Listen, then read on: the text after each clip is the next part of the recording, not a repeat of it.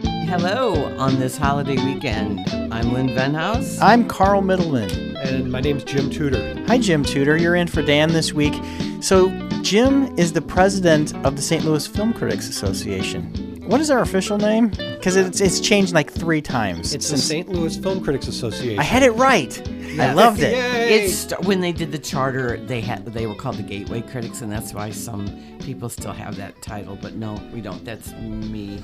Um, After I just told everyone, please turn your phones off. I know. I'm sorry. That's all right, Lynn. Um, professional. Here's our table of contents for the week. We're going to talk about Jim Tudor here in just a second and what his life is all about. At minute 31, we're going to talk about Aladdin. At minute 52, we're going to talk about Booksmart.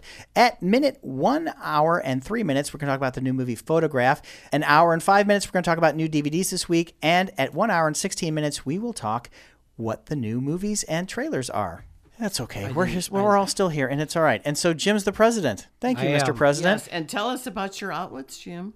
my outlets as a film critic. Yes. My outlets as a film critic are, uh, since 2005, the website now known as Screen Anarchy. Uh, folks may have known it better back in the day as Twitch Film.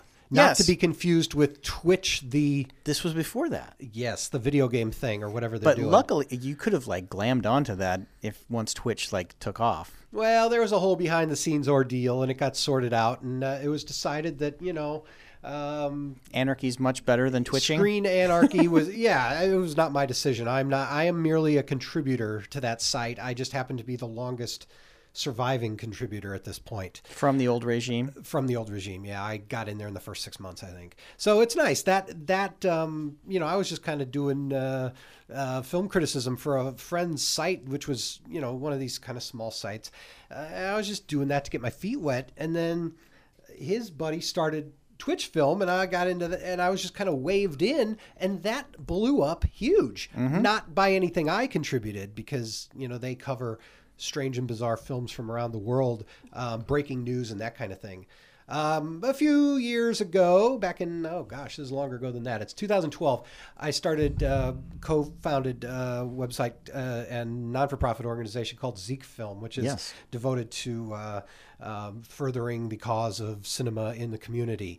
And I have uh, contributed to that. Yes, so he has has. Lynn. Sure, sure. And uh, yeah, we try to do events and things around, and also we have our own website, and uh, you can find some writing by our friend Max Foisey there. Uh, Mm-hmm. um, Jim Batts has uh, our fellow uh, critic has has popped in now and then uh, for a video podcast. So uh, lots of great stuff there. M- Lots of writing and Blu-ray reviews and new release reviews and things at ZekeFilm.org. Um, that one is my baby. And you also work in the biz. Yeah, Eh, sometimes. Not so much. not so much these days, but yes, He's kind of uh, he's pushing that aside. Yeah, no, Oh, you you should be, have, you should be have proud of that. credits. Yeah, you should, you should, you have film credits. I do. I, I worked in the uh, well. I went to film school to work in film production, and uh, yeah, I I got uh, in 1998. I got my first professional job working on an NBC miniseries that was filming here in St. Louis called A Will of Their Own, starring Miss Leah Thompson. Uh, filmed at Joy in Ron's house. Yeah, Ron and Joy's house. That was quite the house too. I I was in the set decor set decorating crew, so we're glorified furniture movers. And again, this was my first professional job. Uh, we would show up with our truck full of stuff, take all their stuff out, put all our stuff in, and hope we didn't break anything. And that was And if, and if you did, they'd still pay for it. oh yeah, yeah no, it didn't That matter. was a network budget. Yeah, yeah. Uh, that that film was murder, but I was too green to know any better. So then, uh, yeah, over the years, I continued on whenever a film would come into St. Louis. Most of the time, I'd work on it, with the exception of the George Clooney film Up in, Up the, in the Air. air. You didn't work on that one. I did not. I was asked to work on it five times, but I had to turn them down all five times because um, I was at the time wearing another one of my professional hats that I haven't mentioned yet uh, film editor. I was editing uh, a, a TV show, a travel show. For what network? No network. It, it was a kind of fly by night thing, and you might know the guy who Headed Fly Mm, ran by the His Night. Mm. thing, and uh, I don't want to mention All right. uh, that because it wound up not being a good experience. Oh. But I was So editing. would you have rather worked on the Clooney film? Yes. Okay. Yes, I would have made more money and I would have been with people I know. It would have been a grind. It was hard work. I know that. That movie was hard. But um, Did for- they did they cool down the airport for that, or did they just leave it hot? Oh, I'm sure they just left it hot. They le- until Clooney walked in. Uh-huh. Right, and then then, they they, may- would yes. Then the air conditioners would come on. But uh, right up until that moment, no. Uh, that's how it is to work on things. You uh, you sweat a lot uh, when it's the summertime, and uh, they don't turn on AC for the uh, for the cruise, unfortunately. Just for the cast. Yeah, so Well, no, that's just for the top And, liners. and, and your last film was a big one. that's true. The, well, it was my second to last actually, but uh, or I don't know. There- I've got There's so I- many credits. I and worked they- on. I worked. The what Lynn's referring to Gone Girl, um, Cape Girardeau. I was the. Uh, I, I had a solitary credit on that. I was not part of a bigger crew. I was the set deck buyer. So it was my job to drive around and buy all of the set dressing, which you would see on screen uh, in in Gone Girl for the Missouri portion, which shot for three months. Uh, well, f- I worked three months. It shot not quite that long in Cape Girardeau, Missouri. And so, how long is your name on screen as it's scrolling up? Well, you, you know, average length of time. It's actually separated from the other names. So once you sit through five minutes of, of LA credits, you get to Missouri unit. And then, you know, different names for the same jobs start to appear. And my name is is uh, in the art department cluster of that.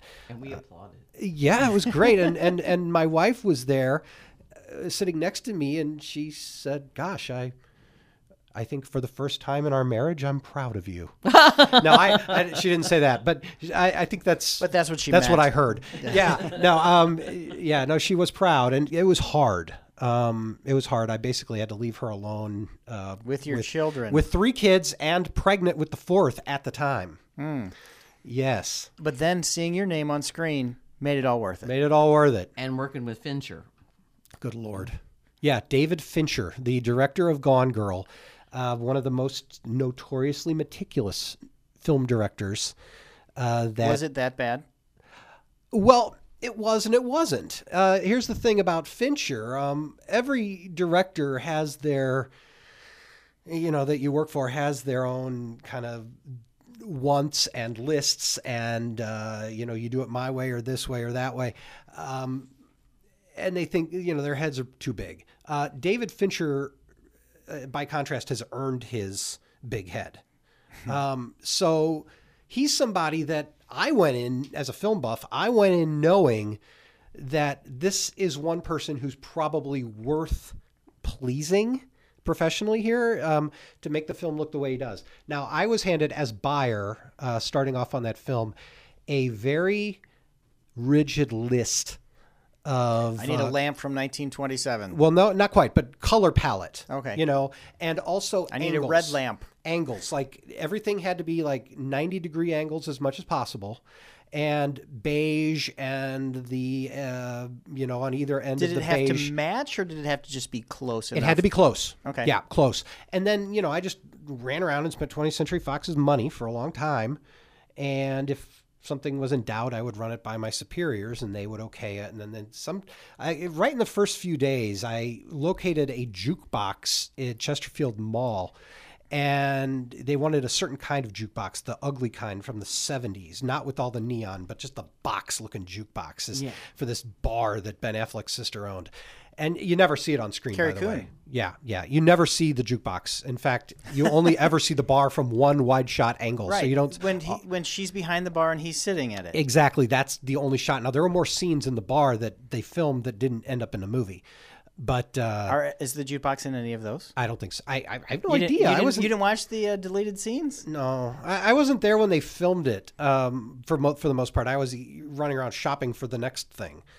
So Did you get compliments? Oh yeah, see that's the thing. The jukebox story. Um, they they went ahead and sent the photo of the jukebox to Fincher, and I'm just like, what? Oh no, oh no, I'm sweating. You know, oh gosh, you know, this is where it could all end because I'm hearing stories like the on-set dresser. You know, usually it's just a job that you know somebody in the art department just you know hires somebody that they know can do the job. And the director himself never gets involved on that level of hiring. Uh, for the on-set dresser, David Fincher uh, has two-hour Skype calls with these people to vet them. Here's what I want. That's how Mm-hmm. meticulous and controlling that Fincher is. Um, but that said, like I, like I said, y- you watch his movies and you can see that you know there's a payoff here. The other thing is Fincher does a lot of takes. Right. That's what he's known for. Um, He does he does upwards of and 70, he'll use the first one most of the time. yeah he does upwards of seventy takes. one of my I call them play kids. I've directed in plays, and uh, he went to SEMO and he works in a news station there, and he got a job as an extra, being one of the one of the, news townspeople? crew for the when they have the press conferences in the yard and he said this one was it was 50 takes and he had to haul all this gear up a incline and he said fincher would go one more and then he would smile real big at him Yeah. Come on, one more. Now, what happened when you got your jukebox email to Fincher? What did they say? Uh, Fincher, um, boy, he said uh, he replied, "Looks good, I guess." I was over the moon. I was over the moon. That's that's as much as a compliment he's going to I- give. I, I knew then that I had a job because I, I wasn't quite in the door then. I was, um, you know, what happened was the uh, set decorator. Um, this is a guy who got a lot of great credits. You know, has worked on thing, you know, uh, Christopher Nolan films and all Mm-hmm. kinds of stuff. And he came into St. Louis uh, to meet with me. And I was going to spend uh, two or three days just driving him around to the vendors in St. Louis to see, well, where can we get window shades and where can we get furniture and where can we get office stuff and where can we get things that look like it'd be in a police station, whatever. And uh, we just drove around and I, I pointed up all these places that I had over my career accumulated the like knowledge of. hullabaloo. No, that's clothes. That's that's not our department. We're doing furniture and you know things that hang on walls. and Share light- share a secret. Where did you take him? The one, just one place. Um. Secondhand furniture store. a great um, furniture rental place that's been very good to me over the years called McGuire Furniture Rental out off of um, off of oh, where is that out by kind of by Westport Plaza. Okay. in that area. Uh, Off they- a page. yeah, they would rent furniture um, for productions, and they've been they've been very good to us. So on that movie, I was able to actually buy uh, these metal desks that um, Fincher wanted for the police station, and we did we dressed the police station in Cape Girardeau, but they ended up uh, reshooting it in L.A. But with my With your desk. stuff, yeah, it was all the stuff, all the So they had to ship all their partitions and- stuff out to L.A. Oh yeah, that happens at the end of every movie. Um, all the all the crap. Can I say They that? keep it. Mm-hmm. Yeah, they they buy it, and and then it goes on to trucks and into a black hole of set dressing out in L.A. somewhere, never to be seen again, presumably. Right. That's that's and that happened here. Of course, then this stuff turned up. I'm sitting here watching the movie all those months later when it opened, Hey, I bought that. and I'm like, that's not our police station. I didn't know they'd reshot it. That's not our police station But but all the stuff I know where I got that's Mm-hmm. the this from that store and that's the partition from this office supply place and there's a lot of boneyards, you know, where uh, in town where e- every town has them. You know, when a restaurant goes out of business, what happens to all the, you know, Dishes. Mm-hmm. stuff in the kitchen, right? All of that. well, they have usually have the sale. right. Well, They, have try to get this- as much money as they can. they have the sale, but then you know the stuff ends up in these just kind of semi warehouse kind of businesses, and um, and and yeah, they're those kind of places. Um, you know, some of them are harder to work with than others, but. Uh, I know them, and uh, and uh, we we would go there, and And you use yeah, I them? use them. So yeah, all the stuff from those types of places. Also, just a lot of going to like you know Home Depot and and Staples. You know, really yeah, yeah for new stuff. just like clutter on desks and things. you need a lot of that. And so, what was the last film you worked? Uh, that was a very small film called Marshall the Miracle Dog, now known as Marshall's Miracle. Yes, on the Hallmark Channel and a DVD. Oh, is it on the Hallmark Channel? Yeah. See, I've still not seen it. uh-huh, yeah. I need to see it. I You need to be a woman of a certain age, like Lynn and my wife, watching Hallmark Channel all the Mm. well, time. this Uh. is this is a kids movie. I mean, every scene had a dog in it. it it's a very sweet little movie. Um, I expected it to not really be any good, but I heard it kind of was good. Yeah, well, it's a true story. Uh, well, Jay Kanzler directed it. That's what? what I know about. it. and uh, also, uh, I did a story with uh, oh, oh God, That the guy. actress Jill Jillian Barnes. Oh, sure. Yeah, and uh, Yeah. so I did a whole piece on it, and Yeah. then it got changed to the different names. But I was showing the trailer online, social media, and a friend of mine said that's the house I grew up in. So I always think that's fun. It is. now, now, do you ever get to meet the talent, or oh, sure. Yeah. Because they're all just hanging around at craft I've, I've services. had some weird run-ins. Um, I don't like I said, most of the time I don't hang around on set, although there have been many times over the years where I have found myself kind of stranded on set or waiting for something to happen or I get asked, and you know, so is the talent. yeah, and so is the talent. So you just it's a end lot up, of wait. A lot of people don't realize Yes. in movies and television there is it's hurry up and wait. it's boring. Get there at six, and you're going to shoot at ten, but you're scheduled to shoot at seven. and then they have to light so you have to Mm-hmm. wait for the lighting and then you have to you have to wait that's why they're all in the wi- on big budgets they have the trailers now uh, when you were doing um, Mar- uh, another film shiloh, you Shiloh. met scott wilson and so when he passed you had a nice story about Oh him yeah, my Scott Wilson story. Thank you for reminding me. That's that's probably my favorite.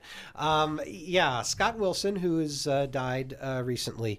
Um, great guy, by the way. He's worked in St. Louis a number of times. Um, I, I just worked on him with a on a children's film, another dog movie.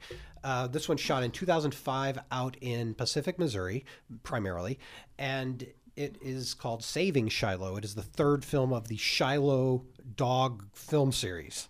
If you are familiar with them, Are you familiar? I am not. Okay, well, you know, go to when you're next time you're at a like department store and you see the DVD shelf and there's like four movies on one disc for five bucks. There's almost always the Shiloh Dog series is one of those, and and The my, Shiloh collection. My Shiloh, yeah, is is one of those movies. The third one, and it's good. It's it's for that kind of thing. It's good. It's for kids. Yeah, it's not going to blow your mind. It's Does the dog talk?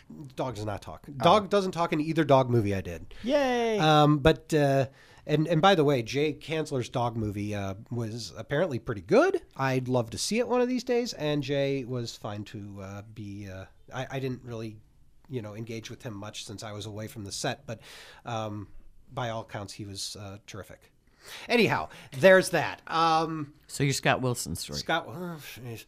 yeah. So anyway, my job was to do the uh, do the shed for Scott Wilson's character, who is in all three Shiloh films. Um, he's this old buzzard character, and you know, Is he the owner of the dog? no, no. Well, at, in the first movie, he was, and then he wouldn't let the boy have the dog. The dog bonds with the boy. He mistreats the dog. He beats the dog. Oh, so and the he's boy- the he's the villain in the he- first in one. the first movie, yes. Um, but then by the end of the first one, he he's just has- a curmudgeon old man. He's a curmudgeony old man, and he has a change of heart at the end. Spoiler alert of the first Shiloh, which that one they had a budget for. Uh, that one was probably theatrical. yes, and uh, but there were St. Louis people involved. Like Dale Rosenthal, I think, is you know a big involved with the Rams in some capacity. Um, anyhow, the So third you- one- you worked on the doing third one with Scott. Yes, Scott Wilson's shed was my job. They got this old house that was about to fall apart out in the you know uh, out in the middle of nowhere in Pacific, which is saying something. and and uh, they. I I went and we bought- love you, Pacific. yeah, I just went and bought all this rusty junk from like flea markets. You made Pacific lur- look worse than Pacific. Oh, I I winter's boned that thing. Yeah. Wow.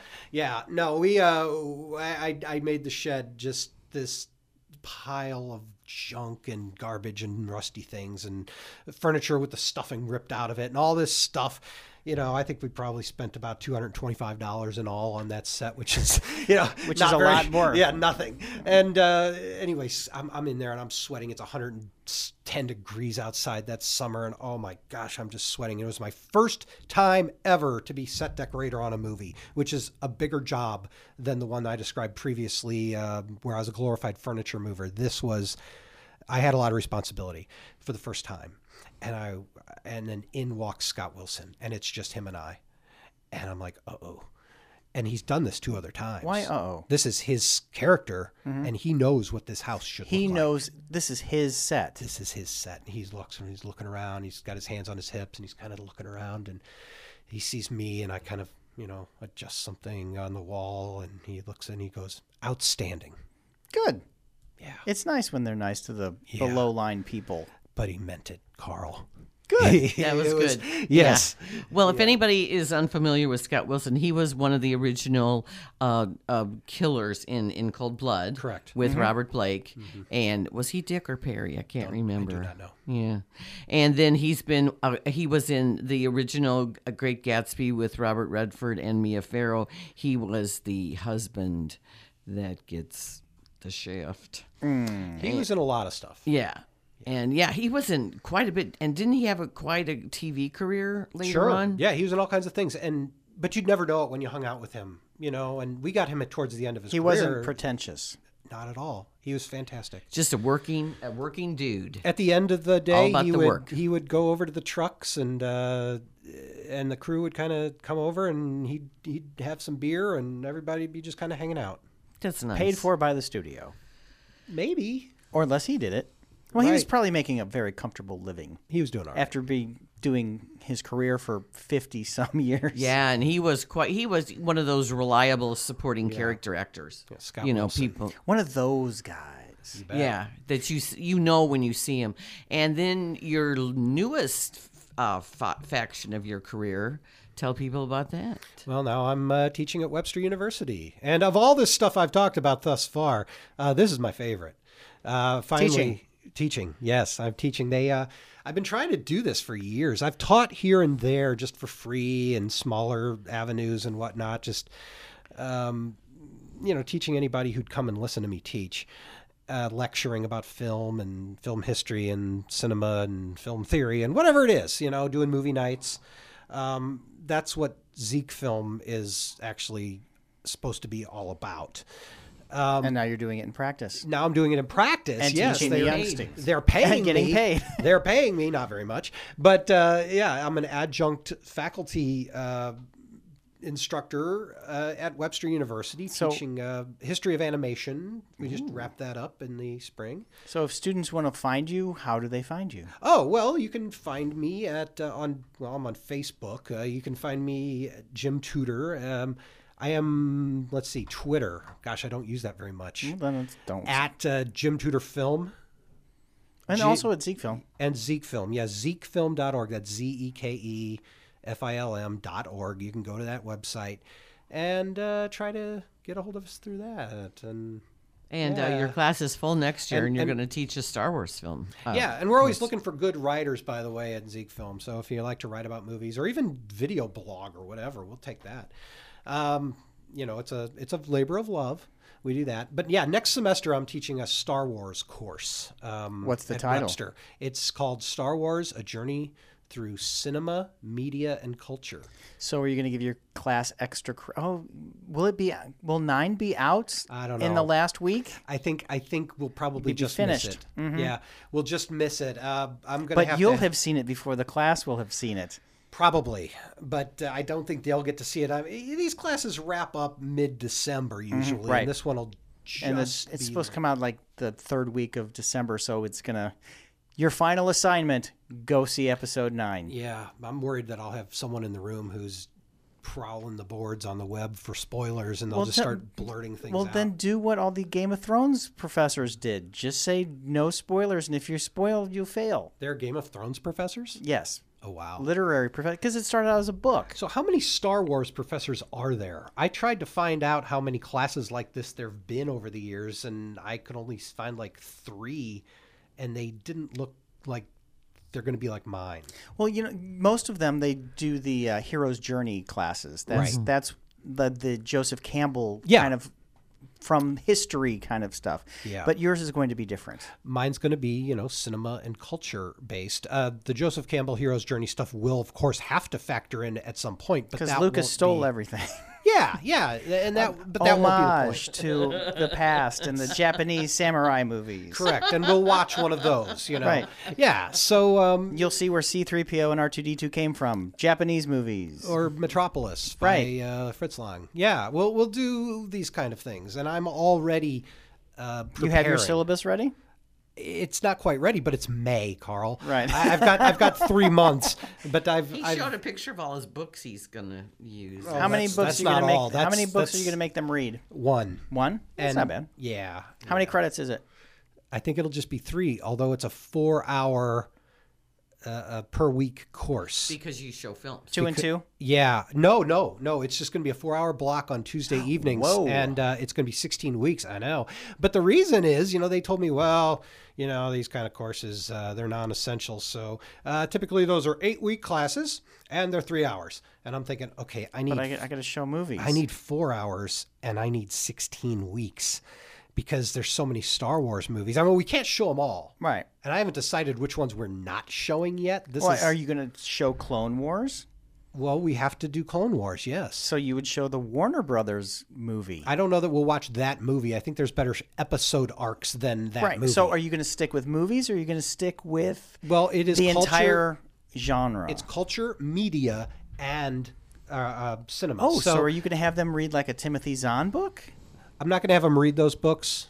Because they're all not canon anymore. Uh, yeah, we'll just have a a talk. You know, it'll be part of a lecture. that you wasted so many years Yes. reading all these books, and then Disney said that they don't mean a damn thing. Did you? I did.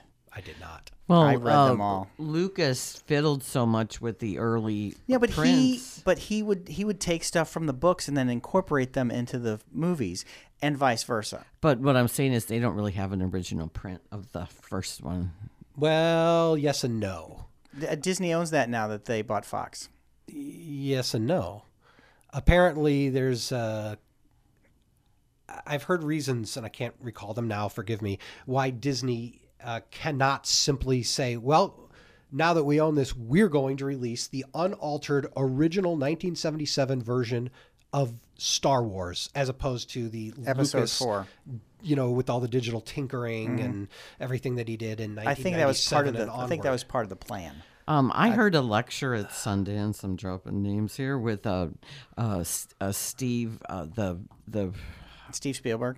No, Steven No. Sansweet. no the dir- the uh, documentary director from uh, that went to Carbondale. Steve James. Yeah, Steve James and a bunch of people that you know the the Library of Congress, and they were talking about Star Wars as an example of why we need to preserve film because that one's been so doctored. The original special edition of Star Wars on DVD contains both films. and I Oh, have okay. that's what I have. Right. Although it's not an anamorphically enhanced disc, and apparently That's a big deal. doesn't look too bad. Well, to blow it up on a big screen in a Right. lecture hall, I don't know. how bad it was. It's still a How- DVD. It's still digital. Yeah, but it's not. It doesn't fill the screen proper. It's it's, it's, back when it's not 16 by 9. no. It's it's well. I mean, the, the aspect ratio is sixteen by nine, but the disc itself and its authoring isn't flagged to properly decompress to fill your HD screen. Uh, so a little nerdy tech talk there, but I'm just saying all that to say the DVD you're referring to, Carl, Yes. is not properly. It, it would probably look like they- mud. It would they be low released- resolution. They released that on purpose. exactly. So you could watch it at home, but you could Yes. not put it out for display. Correct. I have- so I'm I going to have- Mm-hmm. have to make the decision. You know, am I going to go with I that? have VHSs. So I do, do- I. I do too. I, I don't have know. it in every format. I don't know if we could run that. Yeah, um, you probably not because if you have a smart classroom like I do for media, there's no VCR. Well, the classroom, my, just bring one my in. first experience teaching at Webster was I, I got a smaller lecture hall, which was not a smart classroom. It was dumb as a post classroom. In fact, every The week, chalkboard. yeah, eh, yeah, every week the uh, media cabinet was torn apart and rewired. So I would, I would go in. I'd have this thing timed to the minute, and we'd go in and start the class. And wait a minute, now And Oh, I people would can't- show up. my PowerPoint won't be. Yeah. Mm-hmm. So hopefully the big awesome lecture hall that I'm going to be working in for the Star Wars course, um, this will not be an issue. And that one's sold out. the class is sold out. Although um, I just uh, got them to add five um, audit seats. So you can audit the course, You mean just show up? right? You, you're taking gotta be you're registered. taking the course, but not for credit, Right. A- And, uh, You so have to pay. yeah, to my knowledge, uh, do you? I think so. You do. You still, Hmm. Okay. you still have to be a member of the university. And in addition, if you really want to come to the class, just talk to me. right. But um, it, it's going to be. Um, If you need a speaker, I, I'm. I'm I'll well, I volunteer already, myself. we've already talked about I this, know we Carl. did, I, we did. I, I want. Yes. it, it, do, it depends on the hockey schedule. No, we'll, we'll work around that. All right. We'll work around that. Whatever. There's not. There are not a lot of Tuesday. games. Whatever week works, I, I want Carl to come in and talk about collecting uh, the art of collecting Star Wars That's over, awesome. over the years. Right. That's awesome. and, and I mostly because I mostly stopped after 2005 because it was just too much. Yeah, yeah. Because once Disney got involved, you can you can have name and name an item. It now has Star Wars on it. Mm-hmm. yes, I'm wearing and, my Star Wars shoes today. and when Carrie Fisher died, Max just happened to be in Max Swayze just happened to be in Target, Mm-hmm. I think, or one of those discount stores, and and uh, everybody headed for the toy aisle as soon as the news broke. Mm-hmm. Buying Princess Leia's. Mm-hmm. Yeah. I was seeing Monkey Rogue Face One Leia. in the theater when she died. I didn't know it, of Mm-hmm. course. And I came out to go pick up my kids, and I was informed that we just lost her. Yeah. So that was weird to see her say hope. And then- So, thank you for being here. Yes. are we, done? No, we have haven't a talked- long we, we have two. We have show two to films do. that came out this week that we've seen. Actually, Well, actually, I've Carl's seen. the only I'm one. the only- that's there seen have been it. weeks. There have been weeks where I have seen nothing, and there this week I saw the two big ones. And last week I we lied to you.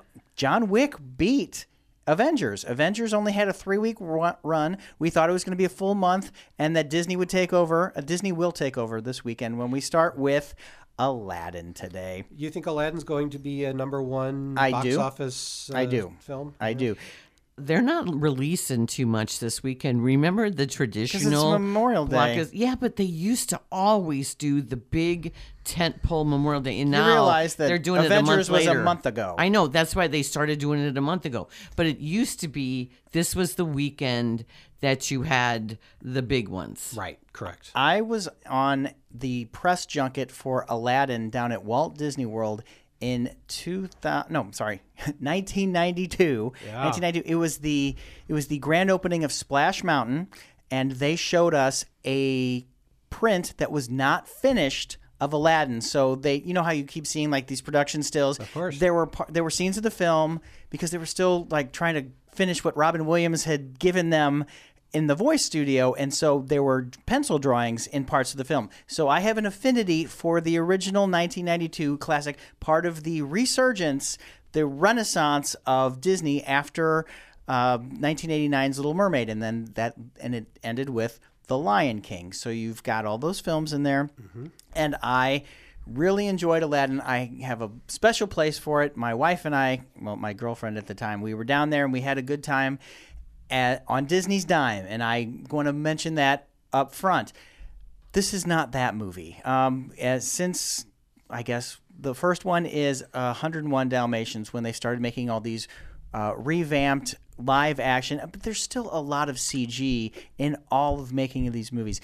The original uh, Aladdin was um, criticized at the time for not being so uh, uh, Muslim centric. Sensitive. Well, n- and then they had to change lines for the D- uh, for the VHS release and the Right. DVD release because they were not very politically correct. Even back in the '90s, Right. They said, "Oh, uh, maybe we shouldn't have said that." They got flagged. This one ca- is mostly um, Islamic, or actually, our Aladdin's from Canada, but they're the actor? Yes, Not uh, in the movie. N- Right. His name is Mena Massoud.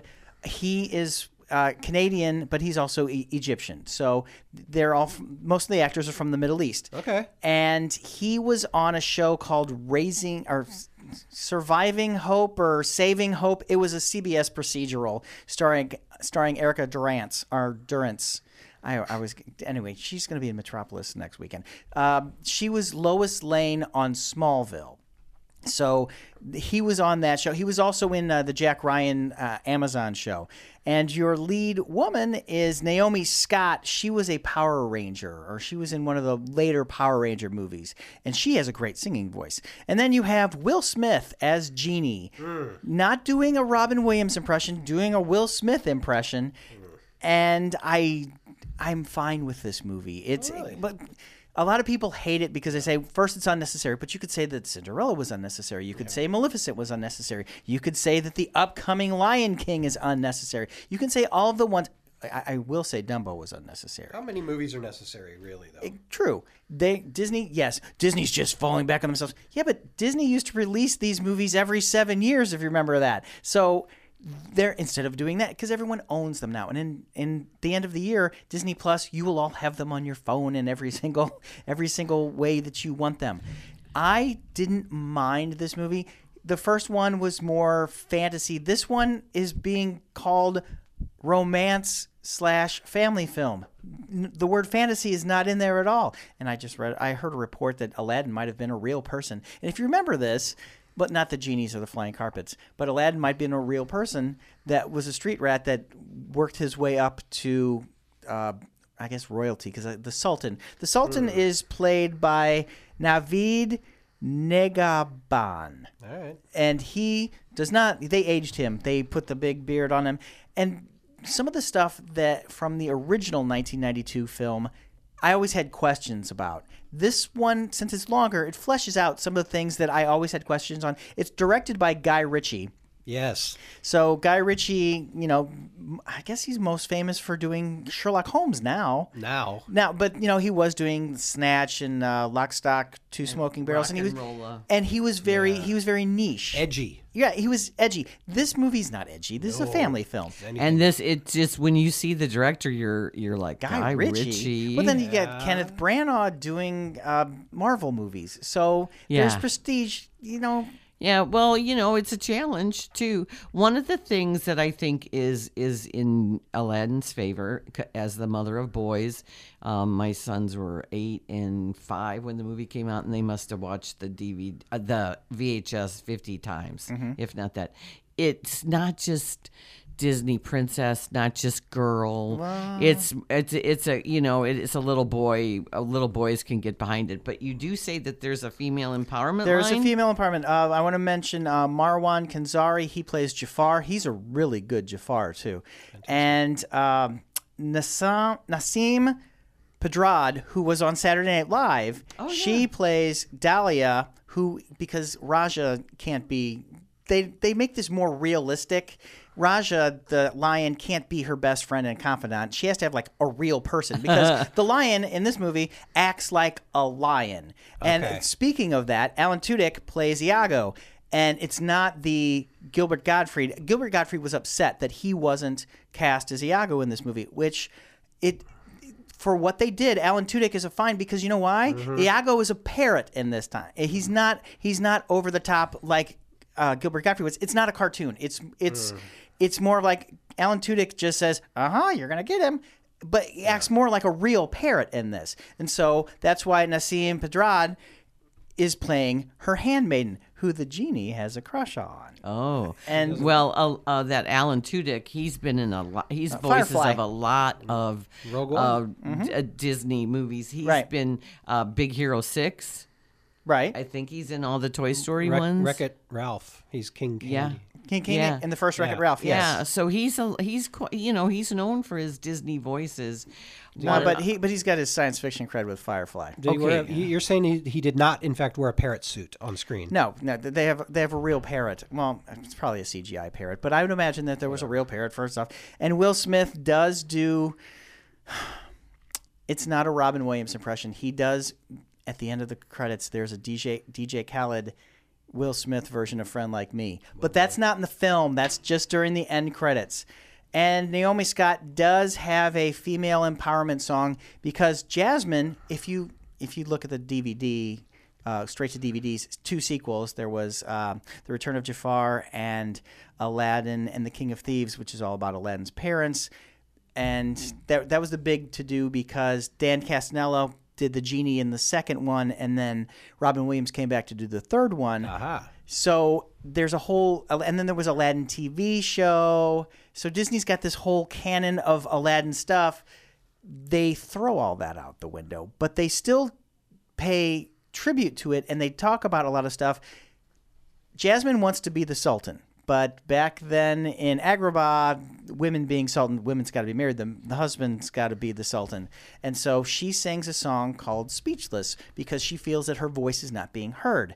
And a lot of these songs, just like in, if you if you think about the original Aladdin, they sing these songs in parts and then it's just part of a longer sequence. This one is like part one and part two and Friend Like Me, and then they keep going back. Aladdin really doesn't have that many songs. It's got a whole new world, Friend Like Me, uh, Arabian Nights, and the Street Rat song, and I think that's it. well, how is the music in The this? music's the music's fine. I actually, I because for a while I'm like I want she I her lip syncing was phenomenal because you know they don't really sing on set. Um, his I I wasn't bothered by uh, Will Smith. Our friend Jim Batts says that Will Smith's got a bodybuilder body, and the genie was always uh, built like a bowling pin. And it he was distracted by Will Smith's head being on this uh, uh, Dave Patista type body. I, it- it didn't bother me at all. He's a genie. I'm I'm willing to forgive that. And I saw it in IMAX 3D, so a lot of the poof and blue smoke uh, was uh, it was fine in that. Was the film was it an eyesore of a movie? Which you know, A lot of people are complaining about the CG. I am not Garish. complaining. I'm not complaining about that. I, and once again, I have a special place in my heart for this movie.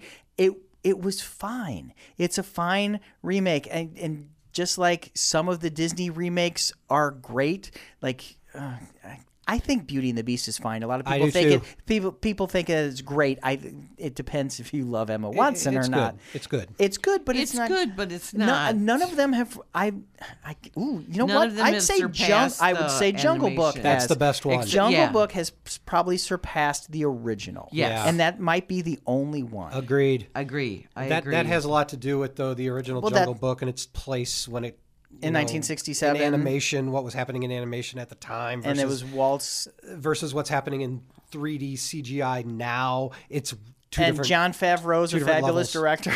oh and it yeah, looks so yeah. beautiful, and they had so many good voices, but it looks so beautiful because it's jungle. it you it gives know? me hope for Lion King. Correct. Yes. right. and when s- but the this- first movie without a human character. There's your talking lions. Uh, You know, well, uh, the uh, getting back to the music. Let's All Mm-hmm. right. Mm-hmm. talk about this a little bit. Okay, Alan Menken, obviously, the That he gets r- credit, music- and they s- they give credit for new lyrics because they Right. do have new lyrics. Okay, so the original lyricist Howard Ashman died of AIDS, and Yes. then Tim Rice came in and did Finished it off. and finished it off.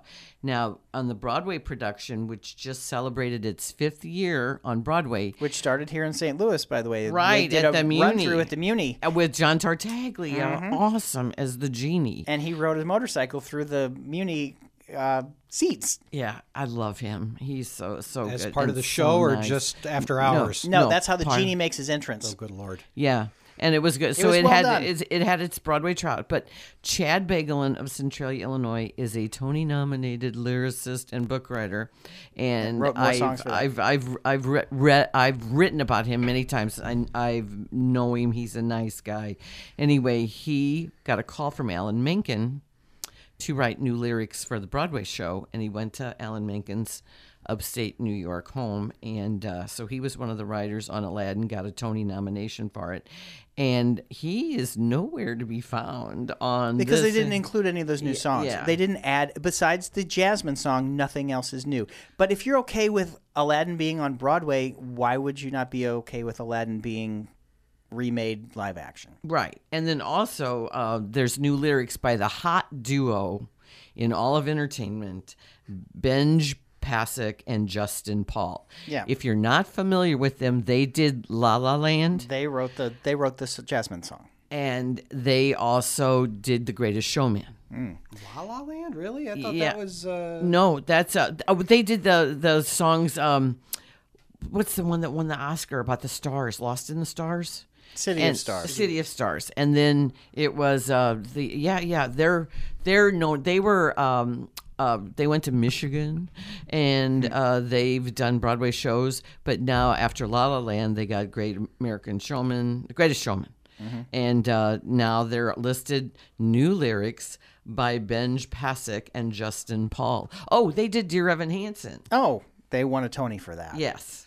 So Because they're Dear, the- Dear Evan Hansen won every Tony it won except, for Except for directing. directing, and I which can see- Come From Away won. Yeah, I can see after seeing come from away why uh, Christopher Ashley won. But anyway, getting back to this, so they have new lyrics in this. So how's the new song? Uh, certain to be She nominated. has she it's a very female pro I want my voice to be heard and it's it's different because it's in two parts. First you get it first you get her lamenting over her not having a voice and then after Jafar is taken over, she has a part 2 is actually stronger and better for the story because she wants she wants the people of Agrabah to be on her side to overthrow Jafar because they actually do something that I'm not going to mention that I think works better in the f- live action version than it did in the original cartoon. They actually do two or three of those things that make more sense, which is, I, I'll tell you one of them. When Aladdin is underwater and Robin Williams is trying to wake him up and to sign off on that second wish, I can't save you unless you say it this has a better payoff for that than uh, I guess I guess we'll just make do with. We'll worry about the stuff later. It it because that always bothered me. Like oh well, I guess you can just break the rules when everybody can't break the rules for this.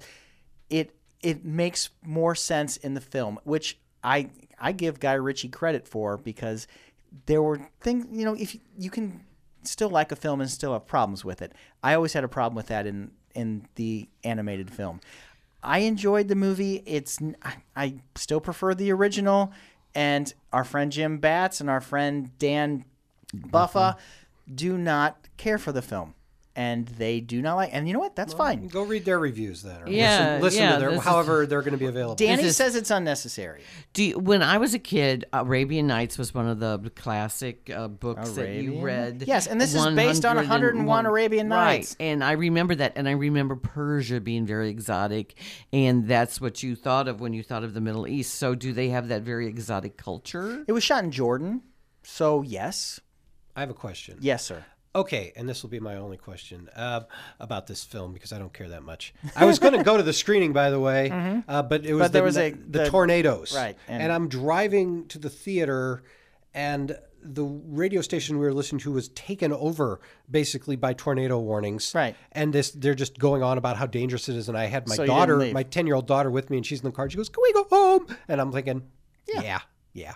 Well, it, well, yeah, and they had them all night. You probably heard the siren. Right, sure. No, we were driving and it was not looking good. It was also So- game six. Yeah, and so, That's they where were just we doing were. it for the Blues game. I bailed on on the Aladdin uh, screening, so I cannot. That's why I could not participate in this review. And Carl did it all. Dan said it's not that good. It lacked the magic and charm of the original. Will Smith tried, but he failed to really give it any spark. To me, it's a pointless remake. I laugh for the wrong reasons at too many parts. That's like his opinion, man.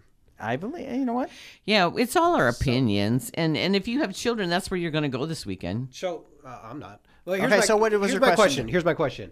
Um, the original, the cartoon, the Disney Aladdin you referred Mm-hmm. to from '92, that Disney film uh, drew a lot of uh, positive attention, if I remember right, at the time, for bringing to the table, the Disney table, a certain um, A woman of color? Looney Tunes, no, no, um, a Looney Tunes uh, Tex Avery kind of sensibility, kind of a manic, wacky, and this is a, due a lot to Robin Williams. Yes, it was due to Robin. They had to redo it because of Robin Williams. Which you know Disney always ha- is known more for kind of you know the classy, Disney style. the Disney style exactly. And this one was something different, not just because of Robin Williams, but also because of the wild adventure and the Right. pacing, and and it played more like an Indiana Jones movie via Right. Looney Tunes and Tex Avery at times. Uh, which Tex Avery and, and Looney Tunes is like far from the Disney classic. Let's say this Disney is more uh, Fritz sensibility Freeling. oh, okay, so yeah, my question is, uh, how much of that great, uh, at the time celebrated sensibility of the uh, Aladdin is in this the comedy, the the manic, uh, that how uh, if th- if if those were a if those were an homage to uh, Tex Avery, this is an homage to 1992's Aladdin. All right. because it's still, I guess it's a uh, it's a copy of a copy. Yep, I got, I follow you. It's like the new Star Wars. Well, and, see- Well, Like, nobody can imitate Robin Williams, so why would But you s- even try? Exactly, and that's what uh, that's what our friend Jim Batts said. He's like, it's very insulting to the animators of the first Aladdin because they're just taking, they're not doing anything original, but they're not trying to do anything original. And if you go back to 101 Arabian Nights, they stole that story too. It's and Pinocchio is they're they've all been based on other things, and now they're based off of something that was based off of something else. Yeah. And so No, I'm not. I'm not concerned with all of this derivation. That's just part of it at this Right. point. But you it, know, it's, it's it's, very faithful to the original cartoon. interesting. Okay, And so they still, I mean, Friend Like Me is a big dance number, but it's more based in reality than the whole Cave of Wonders. So he has, he has, uh, Apu, the monkey, who is a CGI monkey, playing all the instruments in that, and then he replicates himself. And Friend Like Me, Oscar winning song, great set piece from 1992, but this is more based in reality. my four-year-old Would is love this seeing movie. is seeing it now Mm-hmm. uh, for good attendance. They took the kids that got good attendance to see Aladdin. So Oh. So basically, our- they took the whole class our because they don't four- want to. I don't know. Our four-year-old, yeah, it's like the second to last day of school, so Mm-hmm. whatever. Yeah, our, uh, my, my four-year-old will be the only one in our house who's seen the movie. Now, I'm not worried about her blurting out spoilers because, like you, You say, already know how it happened. Yeah, it's all No, but it's th- Aladdin. there's th- there's subtle differences. Is she going to come home scared? no, Good. no, because you know what? I actually think the Jafar in the movie is a l- in the cartoon is a lot scarier than they make him in the and the scene near the end where I can't I can't spoil because it's it's a 35 year old movie. Mm-hmm. Um, 25 year old movie. Yeah, go ahead. uh, where he becomes where he gets his comeuppance. Let's say. Okay. Uh, that's less scary than it was in the cartoon Animated. because it's it's once again it's more based in reality. You could see this actually happening if you know like there was magic around. It's more Harry Potter style of magic than it was cartoon magic. It's fun. Is it Yeah. fun? It's a fun movie. It- are any of Guy Ritchie movies fun? Man from Uncle. No, no. Ma- okay, Man from Uncle. I really enjoyed that, movie. I really, and I hope they. I, Army Hammer said they are still wanting to do a sequel to That'd that. be fine. I would love that because I thought all three of them, all three of the leads, Army, Henry, and Alicia, I thought they were great, and that set up for a great sequel. Lynn, did How- you see it? How I about did. Uh, I did. Sherlock Holmes? I the did. first one. The first one The- I thought the first one was, was fun. fun. Really fun. The second one I really did. Shadow fun. Game of A Shadows. little heavy there. Yeah. Um. Not as fun. Okay, so let's say this is as fun as a Guy Ritchie movie could be. I'll take it. Okay. Mm-hmm. Let's move on to a, Uh, f- a more female empowerment movie. Yes. Booksmart. I I'm saw hoping that. To see it today. You are going to see it today.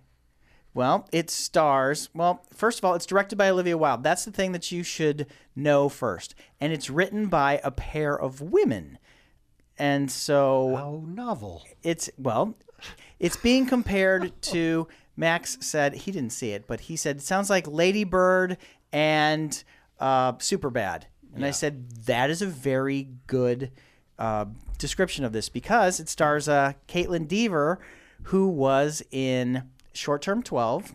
And it also stars Beanie Feldstein, who was the best friend in Lady Bird. Well, I have seen. I have seen that quote. Uh, the female Superbad. I have I've, too. I've, I've- seen that. That's what they're lobbing on. In you know, like okay. Yeah, yeah. No, she also was in the Neighbors Two um, sorority rising. She was one of the um, Oh, sure. sorority girls. She's the sister of Jonah Hill, Oh, was that which is which is why you get the um super bad comparison. suddenly the super bad comparison just becomes lazy. Well, no, because these. Okay, here's the here's the situation of Booksmart. Okay. Beanie, she plays Molly, and she's the valedictorian of the class in Los Angeles. And then uh, Caitlin, she plays Amy. She's the salutatorian. They're they hang out. They're best friends, and so they're going. One of them is going. Uh, Molly's going to go to Yale, and Amy's going to go to Botswana and make tampons for women who don't know how to make them. And someone makes fun of her and says, "The blood brings the lions." So they're Bears. both It's bears. well, anyhow, they're the uh, top two in the class, and they've spent their entire four years of school preparing for this moment because they were going to be they're going to be that top of the class, and they're going to go off. And then no one in this school talks about where they're going to school either because they think it's you know for, if you're not going to a good school, you uh, you don't want to embarrass anyone else. And so Molly's in the bathroom one day, and oh yeah, by the way, Amy is a lesbian, but she ha she came out her sophomore year, but she's never even kissed a girl. She's never even acted. She just knows that she likes girls, but she's never acted upon anything in her life. So Molly's in the bathroom. Molly's in uh, Amy's bathroom because it's a gender neutral bathroom. Because of Amy, they had to make a gender neutral bathroom, and people are in there making fun of Molly, saying that Molly doesn't have any any. Uh, personality. They're saying oh, she's just so book smart. She doesn't have any street smart. She's she's just she's as dull as she is smart. And so she comes out there and she confronts them. She does the whole thing where the smart girl comes out to the kids and says, "Oh yeah, well in a year from now, I'm going to be running I'm going to be at Yale and she's breaking the rules. eh? I'm going to be at Yale and I'm going to be interning for a Supreme Court justice and then I and where will you be in a year?" And the girl looks up and says, "Oh, I'm going to Yale too." And one of the guys says, and she says, Where are you going? And then the guy says, Oh, I'm going to Georgetown. He's in the bathroom. Because it's a gender neutral Oh, bathroom. oh, right, right, okay. I forgot. and so Sorry. and then the High other school's different now. Yeah. Man. and then and so she looks at the slacker loser and says, "Oh, what are you doing?" He's like, "Oh, I'm not going to college. I got a six-figure job at Google." And she's like, "But you failed 7th grade twice." And she he says, Meh. "Yeah, but I know how to code." And so He's right. she has realized that she has wasted her high school years. All these other people are get are just as successful as she has as she is, but they did not. They're partiers. They didn't waste their lives just doing school. She could have given herself time for fun. And so Molly and Amy have a mission. They're going to go to a party that night, and they, it, they this is their story of them trying to get to a singular party. They wind up going to more than one party due to the adults in their lives. Uh, Jessica Williams plays Miss Fine. She does the uh, New York Times crossword puzzle with them every day, and they time it. Uh, she's from The Daily Show. You have Jason Sudeikis, Olivia Wilde's husband, playing the principal of the school, and he also i- is involved later in the film. You also have Lisa Kudrow and Will Forte as Amy's very religious fundamental parents who are also okay with her being a lesbian, but anytime she does anything lesbian, you can see their faces just turn beat red. We support you in everything you do. It's it's very it's very well done. and then the rest of the kids, I wasn't sure about them, but I want to I want to single out one. Billy Lord is one of the kids. Even though she's almost 27 years old, she's playing a high school senior and she is she's a pixie she's a manic pixie girl she shows up at all the right times she does all the right drugs she's at every party and she is the one that is helping these girls on with their journey You're referring to Carrie Fisher's daughter. Carrie Billy Lord? Fisher's daughter, Billy Lord. She's actually great in this film. Very good. Playing, a, she's manic pixie girl. It, she, she's a trope, but That's her part. she is doing it very well. Questions? Because I don't want to give away anything else about this movie, whether they make their journey or what's going All on. right. And- and Olivia Wilde is a first-time director. Mm-hmm. Mostly known for being an actress. very well done. How well does she do here? She does fantastic here. She does a couple tricks with the camera I, that were very impressive. And I said, and then there were some gimmicky things. And I said, oh, she's trying this out. But you know what? Most of it worked. And I was very happy with what she performed and Keep- how she keeps did. it moving. She did. Uh, Okay. the movie's not that long. It was uh, probably hour and a half, hour forty. I I had a good time. Uh, oh, it's hour forty-two. I took my daughter to eighth grade last year. The movie. The movie because at the time she was in eighth grade, So you also took her to actual eighth grade sometimes. and I did, and so. I was glad I took her to eighth grade. I am glad that even though she is now going into be a sophomore, I'm glad I did not take her to Booksmart. There are drugs, there are sex, there are uh, language. Eighth grade was more wholesome and sweet, making the transition from grade school to high school. This is more adult, making the transition from high school to college. Dazed and confused. Uh, n- I'd say it's smarter than Days and Confused. Days and Confused it wa- it is a snapshot of a time. Yeah. Because this is also a snapshot of time because uh, some girls are having an argument and everyone whips out their phones and you're like, you are doing this and it's going to be online. But that actually plays into the whole snapshot of this time right now. It does. Because before everyone would just be probably uh, uh, talking about it in an email. Now that everything's live. Right. True. No, they Uh, have it's to- written by Emily Halpern, Sarah Haskins, Katie Sl- Silberman, and Susanna Fogel. that. And uh, those are the, those are the women that wrote this. So this is, and it doesn't feel like you're beaten over the head. It just happens to have two female stars because we've seen this story from the male point of view many times. Sure. Now I heard that the female friendship is more important than the sex scenes in this movie. Would Yeah, you ag- there's only there's there's not really there's one awkward uh, sex scene. It, it but it's still produced by Adam McKay and Will Ferrell. So if that steers you in any direction, but it shouldn't because it's it's still a wholesome comedy, even though it's not really that wholesome. So, what age do you think is appropriate to watch the film? It's rated R.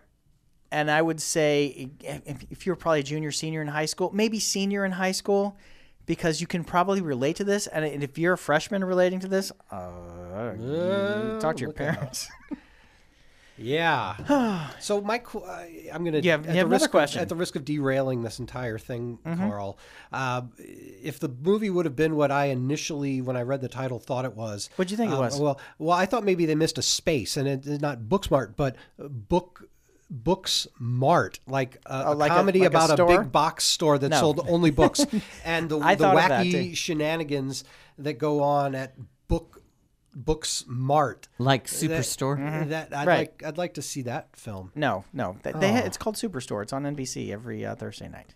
Oh, Yeah. Well, watch that. But but see, so the person having the party is the vice president because you know Molly's also the president of the student council, Hmm. and the vice president of the student council, he's the party dude, and the party is at his aunt's house because his aunt's trapped on a boat and everyone's crapping in buckets, and so her house is available, and he's at. a- But then they realize they don't know where that is, and so their journey in trying to get there is. Uh, the Super comedy- bad like. is the comedy of errors. Oh, okay. Yeah. Okay. Well, uh, I'm uh, I'm all for female empowerment, so I look forward to it. It's got 99 percent. Who's not? Is anyone here not for female empowerment? Well, it's just show the- of hands. Well, because the They thing have daughters. No? Okay, very yeah. well. Well, We're all it's good. not. It's not just that. It's just that these stories have not been told before. Right. It's We're- not. we're that it's seeing a not necessarily new- female empowerment. It's just that these women are now getting the opportunity to tell their stories. right. Sure. It's just it's a story about about girls, and that itself is important.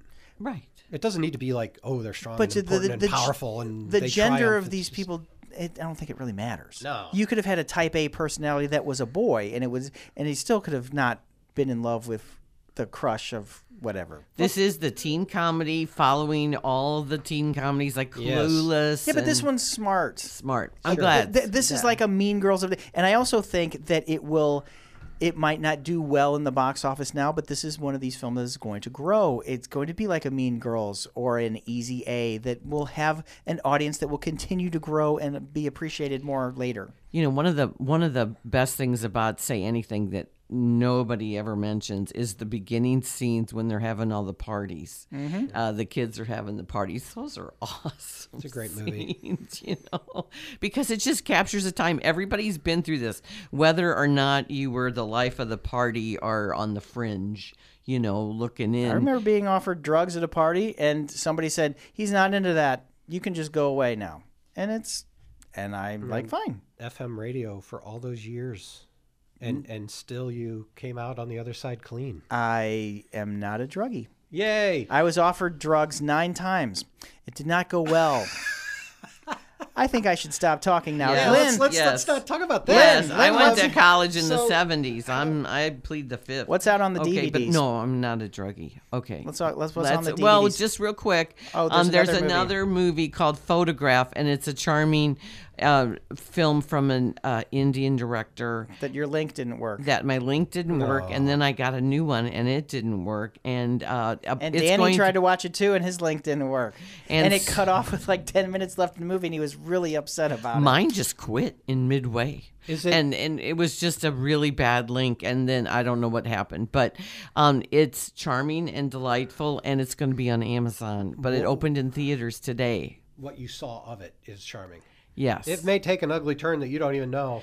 yeah, it's about an arranged. ma- yeah, it's about off. Mm-hmm. an arranged marriage. Uh, b- and this couple gets to know each other because you know she's getting pressured, he's getting pressured. It's one of those because it's a culture. Sure. clash. So uh, that is that's what's out now. So it, you can wait till Amazon Prime. I made the mistake of thinking, oh, okay, it started on Amazon Prime today. I'll check and see if I can see it. But it's in theaters first. Then it will be in Amazon Prime. And then uh, there's some National Geographic thing called the Hot Zone that Joe Moscas was promoting, but it's I think it's on the National Geographic channel. Okay.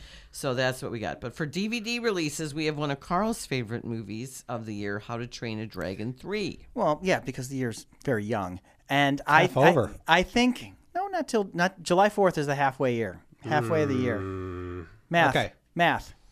We still have another month and a half. I, I was a film major for a reason. I, I didn't want to deal with math. well, yes, July Little fourth. did I know frame counting was gonna be involved in all that. Yeah, yeah. Ju- I would like to say that How to Train Your Dragon 3, even though we've not seen Toy Story 4, is a leader for best animated film of It's the year. a leader for best. Anim- Have you seen it? Yes, I have seen it. It it ties up the how your how to train your dragon story the best way it could. Oh, I was talking about Toy Story Four. No, no, no, no, no, no. I'm saying that Yeah, yeah, yeah. even though we haven't seen that, How to Train Your Dragon 3 has never won all three of the or none of these movies nor No. TV shows have won any Academy Awards or but they've won a bunch of awards, just not the Academy Award, and it would be a good thing for DreamWorks even though we've not seen Toy Story 4 it for best animated film. Well, How to Train Your Dragon was always on the St. Louis Film Critics uh, nominations. It's it, the first one has better 3D animation than Avatar did, and I know that's not saying a lot to some people. oh no, no, that's saying a lot. That th- those are beautifully rendered films. But How to Train Your Dragon has better 3D animation than Avatar did, and they both came out in the same year.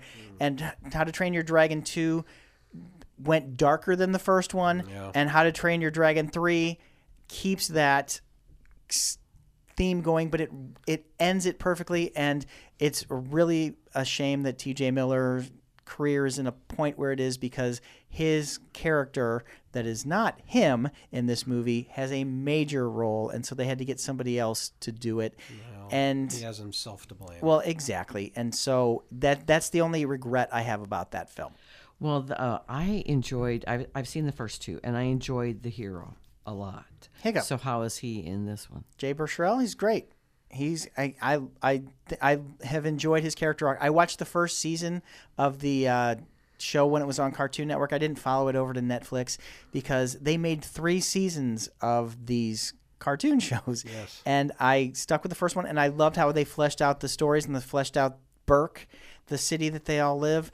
And I I'm a fan of this series, and I'm I'm glad it went out on a high note. you it's know- not it's not better than the first film though. Okay. Well, I'm glad that it went out on a high note, and I'm glad you enjoyed it. Um, for me, I've seen those first two movies, and I enjoyed them while I was watching them, but I don't know why. For whatever reason, I can't. You don't like the really- dragons. I can't get excited about this whole thing. I don't know why. It's just not. don't you? You want you want a satisfying conclusion to a trilogy, Sure, right? but I don't care about this trilogy. I, I mean, you know, I, I tried to take my son to go see it when they had some kind of advanced thing Mm-hmm. at Ronnie's one weekend, and uh, it was sold out, so we couldn't do it. So, uh, you know, uh, we never did get we to wound it. up going to De Pere because Okay. because that one wasn't that sold one out. wasn't sold out. Say, I didn't realize that it was in advance. I, I honestly wasn't paying that much attention to release dates, and I was just It was looking like at my- three weeks before. I know, I know that in retrospect. I was looking at my phone, going, "Oh, it looks like How to Train Your Dragon Three is out. Let, you want to see that?" I was like, "Sure." And we went, and and uh, oh no, you can't see that. That's sold out. I didn't know it was a special preview. Anyway, my four-year-old daughter. This is the other movie. My aforementioned uh, daughter, who's seeing Aladdin right now. Uh, for She good saw it. attendance earlier in the year. The other movie they took her to see was How to Train Your Dragon 3, making her once again the only person in our household who'd seen that film. And? and she came home and was blabbing her her pretty little head off about spoilers that I could not begin to comprehend what she was talking about. Well, it's okay, And part of it is four year old, and part of it's how to train your dragon factor. right? Just all the lore Mm-hmm. that you talk about. Yes. And I'm not going to spoil it for anybody that didn't see it because I think it's a very satisfying conclusion. If you've been waiting for it to come out digitally, you can see it now. Do you think that uh, uh, you have to see the first two to enjoy Absolutely, this? you have to, because it it it ends up a story that's already been going on for two movies and three television series. You need to watch all those TV episodes. No, you don't. You don't need to watch that. It, it, it's just it's supplemental. Good.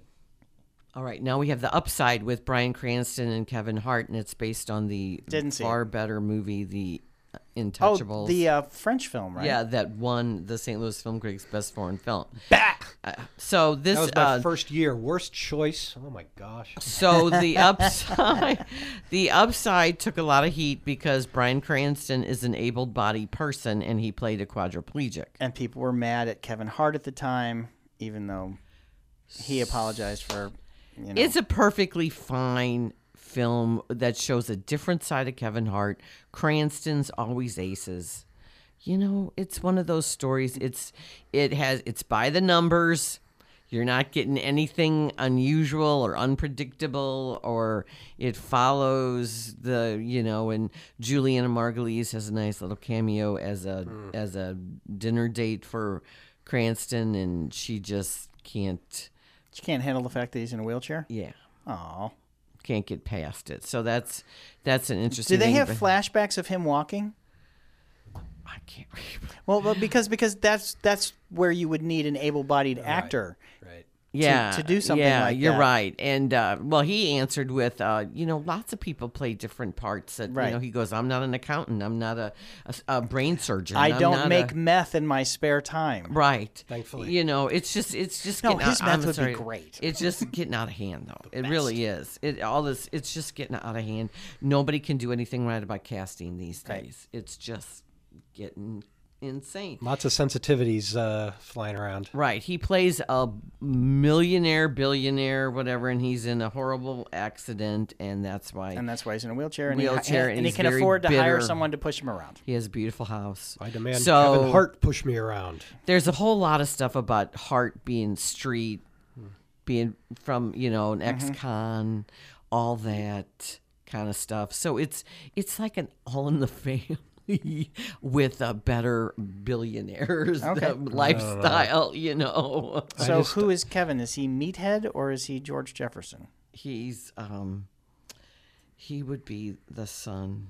He, Michael Stivic. Meathead. Meathead, Yeah. son, Okay. Rob Reiner. But not I don't the know. Oh Son, son-in-law. This analogy is weird. Yes. I, I'll just say. I know. I'm just saying. You know, it's one of those like uh, sitcom laugh track type Uh-huh. Oh, of oh, thing. okay. You know, that's what I meant. Like. Well, the first, the Intouchables, the uh, French film you mentioned, uh, th- that movie I did not care for. Maudlin, not just, uh, just kind of like, oh my gosh. Very French. no, it was like boring. It was, I don't know, it's it was very maudlin. I just remember that was a strong year, that 2011 or whatever it was, was a strong year for foreign language films, and and our group picked that one. it don't- was we it was don't like picking Green Book uh, at the Oscars. it was like that one. You pick that one. You you you made the exact wrong choice. Uh, and We that was- don't have enough members. seeing that it. was my first time. That is uh, true. Well, back then we had 35 members voting on things, so it was ridiculous. But um, anyway, that's all changed. Um, and I'm happy to have not seen this film. I'm sorry, Lynn. well. No, it's it's. I think I gave it a C. So it's not like it's not. Not like worth- she wanted to see it. I mean, no, it's not like I'm gonna go out again to see it. Okay. I thought. Would you watch it again if it was on? No, I think it does pander to those stereotypes, and you know, Should I watch it with my mom? no. Well, maybe your mom was like, I don't know. I think my mom would have liked Mm. it. I like Neil Berger. He's the director. It's you know, it's I worked just, on one of his movies. Did you? Yeah, And so now you don't want to see this movie. I didn't see the one I worked on even. Something about Tim Robbins and Rachel McAdams. Oh, trying that's to- the one in the airport Yeah, or whatever. Yeah, yeah, we were filming the airport. Yeah, film. Lucky something. It's Lucky- terrible movie. Lucky ones. It's a terrible movie. Yeah, I, I helped dress the St. Louis part of that, so that was uh, Yeah, th- I didn't they shoot it up in Alton or s- one of those? Oh, it's River Bend area. yeah, there was some stuff out on the street for that. And then a, a, a rom com that I didn't have. And one of the things I really, I, I just hate lame romantic comedies that throw together opposites just because they want to get the money from all the women that think this is gonna this is gonna fly. That old plot. Liam Hemsworth and Rebel Wilson. Oh, isn't it romantic? Yes, I that- didn't. I my wife wanted to have a girls' night and go out and see it, and then it was sold out. And then they were going to go back and see it the next week, and it was gone. So is this a rom com or a spoof of rom com? Both it is both How can it? Okay. because she she says I think I'm in a I didn't see this movie, Uh-huh. but from what I know about it, she says, "Oh my gosh, I'm in a romantic comedy," Oh, dear. and then all the tropes happen to her. Okay. Yeah, well, I had It's like this. if I, was in this movie, I'm sorry, Lynn. No, no, go ahead. if I was in this movie, that guy w- I would be hot for, and then he becomes hot for her. yeah, Liam Neeson, not Liam Neeson, Not Liam Neeson, Liam, Liam Hemsworth. Hemsworth. I'm sorry, too many Liams. Miley these Cyrus? days. Yeah, I mean, come on. Did, did have you guys seen the Tina? Uh, or I mean the uh, Amy Poehler and uh, Paul Rudd vehicle uh, from uh, uh, several years ago called "They Came Together," yeah, which was a uh, kind of airplane style romantic comedy uh, spoof. Love spoof the title. on all that. uh-huh. It, it's it's wackadoodle. Hmm. It's it's uh yeah, if you like airplane and that kind of thing, uh, it's them trying that with the romantic comedy. Oh. It was only a video on demand release. It, it has its moments. Oh, yeah. Definitely. like Wonderlust. Well, uh, speaking of Paul Rudd, they totally wasted him on the season finale of SNL. Yeah, they did. It was it was fine. bad. But uh, so getting back to uh, isn't it romantic? Did you see it? I did not see it because I have the same problem Jim has still uh, talking that about Jim's it. going to have in in, fa- in fall. Well, we're just telling people what it's about wi- without seeing it. Ah, yeah. So Yeah, but you know, your class is going to be Tuesday evenings. My media class, I can't get to the theater sometimes before the seven o'clock start. So I Hmm. you're gonna miss a- find this out. Yeah, I miss a lot of these Tuesday night things. I missed all a bunch of screenings, obviously, from today's show. You, I, I've missed a lot of screenings anyway. Right. So, uh, because of life. not that big a change. Well, yes. um, I had to work Monday night, and then we had the Blues game. Oh, yeah, there was a Tuesday. hockey game. Yeah. Sorry. I- hockey, yeah. could you Yeah. do the Yeah. hockey? So um, Captain Marvel's coming out on a digital May twenty eighth. Which is weird because it's not going to be on Netflix. It's going to be on Disney Plus in November. Mm. And then it's going to be Blu-ray June 11th. Just mark it. So Oh, you can own it. You just can't have it streaming until later. Right. Okay, so since we didn't see a lot this week, we're just going to tell you about movie news. So we had new trailers drop for Downton Abbey, Toy Story 4, Once Upon a Time in Hollywood, and Woody Allen's latest A Rainy Day in New York. The only one I watched was the Toy Story 4 one. I watched them all. I've not watched any by choice. Because you want to be surprised at Tarantino. Well, it's not just that. Part of it's time management. I mean, Mm-hmm. if I watched every trailer that came down the pike, I just I don't know. And I, you know, and then not just watch the trailer, but engage in you know online Mm-hmm. chatter about, hey, this trailer. What about the speculation? I mean, I it's I don't watch Downton Abbey, so I would not. I I, s- would I not- sent it to my wife, and she watched it. It- yeah, yeah, that's I'm going to have the same issue. My wife was a big fan, but she's not the certified film critic. Right. So, you know but you can ask her if she liked it or not, Yeah, or so- if she's intrigued. do you and I go sit through this film with our No. wives in tow and then No, like I'm not going to watch review- it. I'm not going to. I'm just going to send her. and then and Lynn then- will see it.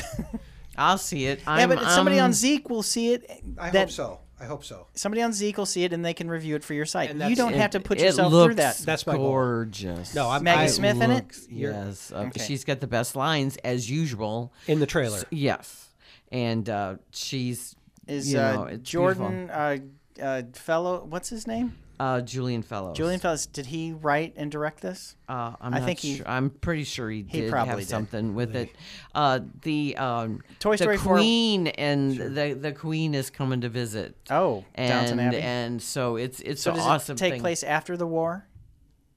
Does it? Do they give a timeline? They have that, it- aren't they? Like, I don't- I aren't they I, I, between haven't wars? watched all the seasons, so um, Aha! I you think better catch I up. thought it was 1927. yeah, but it, that'd be between wars. yeah, That would really be between wars. yeah. Yeah, because I know some people died in the war and they didn't come back. but and- then it went up into the 30s. So yeah. Oh. well then, So Toy still Story between wars. Toy Story 4 is your your typical trailer to get you in. Well, who's not going to see this? Ah. I have a feeling Bo Peep is going to be bad. I hope not. I I I was so okay. For me, You've seen at least some of Toy Story 4 I trailers. watched the first Toy Story 4 trailer, yes. Mm-hmm. The uh, first um, t- two, well, the first Toy Story really is one of my favorite movies of all time. The second one I don't love as much, but I still like it a lot. And then the third one I was worried about when they were making that. It was like, why are they screwing around with this? Why are they risking uh, a perfect record here? With you know, and, then, it the came. ending, you loved it. Oh, I love three. I love it. Oh, I now, cried. now I'm saying the same thing with four. It's like, why? well, see, they're now they're Bonnie's toys. This is a new. This I know, but the Andy's Sporky. I'm not sure about this Sporky, but they're That- putting all their money yeah, on that boy, one. they're pushing that goofy thing. yeah, they're putting all their hopes and dreams As on though- that. yeah, yes, they- but that means a toy. ca- A toy can be anything. A toy Right. can be anything. I know, And if and your that's- child brings it to life, it's it's a toy. But just because it's an interesting idea doesn't mean that it warrants uh, another Toy Story full length movie. I mean, they've made a lot of Yeah, Toy but didn't Story you- short films over the after years. after two, didn't you wonder what happened to Bo Peep? No. You didn't. You were okay with her not being in Well, three. they said that she got sold away or no, something. th- there's Woody a was, throwaway line. He was heartbroken that she was gone. There was there's that. one line that just says she's not here. Yeah, and Yeah, and, and that Woody- was enough for you. Woody kind of goes, yeah. Mm, And I just thought, well, that's just kind of That's- the toys get sad, lost. A sad part of being a toy. But now, see, they're gonna reconnect, and she's going to be all like all uh, you know, girl power She's, warrior no, woman. she's going to be a Tomb Raider. And here's what I don't understand. Um, a, a great part of Toy Story has always been that the toys have to work within their limitations as Yes. toys. So the green soldiers, uh, you know, they they have the green base that their feet are attached to as part of their molding. They can't just jump off of that and run around. Apparently, the animators considered that and then decided, no, it'd be a lot more interesting if all the toys just Had have to to, waddle function as they are. So these guys are stuck waddling with that green base on them. Why does Bo Peep get to take off the dress and and and run around like f- do ninja moves in bloomers uh, when it looks like she's a lamp and she is one one molded thing. The dress is part of her body. That how does this work? Uh, well, maybe we'll find that out in Toy We'll Story. find 4. that out, and I also think that uh, a two, a three was really scary for kids with the when furnace. they're going to hell. Correct. yeah, It is, but Yeah. that but they're they're gonna live and die together. Oh, it's so that Max Foisey, Max on movies, hates that scene. He says it's the worst scene of any Toy Story movie. And that why? Well, I, I, we- I Because because he's Dante's Inferno. Max isn't here. I'll speak if you for look at Max. it like like I do, and I don't want to get too into this, but I've done like a three day lecture series on the Toy Story films Mm-hmm. back when there were only three of them. Eh. It's it's all I, I think it every film is kind of an allegory for Andy's anxiety at that age of his life. And now that the toys have been handed off, the Andy story is wrapped up. And I thought, well, therefore the features can be wrapped up, and now we just get these little Vignettes. bursts of vignettes like of- the, the of Party Source Rex. and right so i'm, I'm kind of hoping that now you know all these years later we've had quite the gap between three and four uh, maybe andy uh, will have a child of his own and all this stuff will wind up but it sounds like that's not eh, like like Well, did you see bonnie Toys- hasn't aged D- uh, Toy Story of Terror. Did you see that yeah one? that's great That's and that's with Bonnie. bonnie yeah And then uh, there was another. the one with Jesse, uh, Time Forgot, the Toy Story, The Time Forgot, Right. which is very nice actually too. So you're okay with them post Andy stuff, but Um, Yes. you just don't want them to be features. they need to stay true to the concept, which is now uh, Bonnie's imagination is kind of running the show. And so, you know, the, the personalities are intact because Andy had his play date with Bonnie where he told her who every, all these who all these toys are. So therefore, for us as the audience members, we can, um, you know, the, the characters are still depicted as we know them because Andy Because Andy and he forced told them on her. yeah, yeah, yeah. He forced them on her. Although, um, you know, of course, we're going to get more Jesse action. Jesse the cowgirl, uh, and is then uh, a big uh, part Kristen of one of those. Schell's Triceratops, Right. Those are those characters are more featured and uh, is uh, as they Pierce should be. Brosnan in this movie as well? I believe he is Okay, he's the uh, pickle pants. yeah, Mr. Pickle Pants. Yeah. So uh, no, I I don't know. It's just I I get skittish every time uh, they go back to the well uh, on this scale. I, I think people have been clamoring for this though. I guess. Once once the once the half hour things went well, and then the seven minute shorts went well. Well, why not do this again? Well, it makes a buttload of money, but does. uh, you know, Is it going to be? Is it? I don't know. We'll find out. yeah.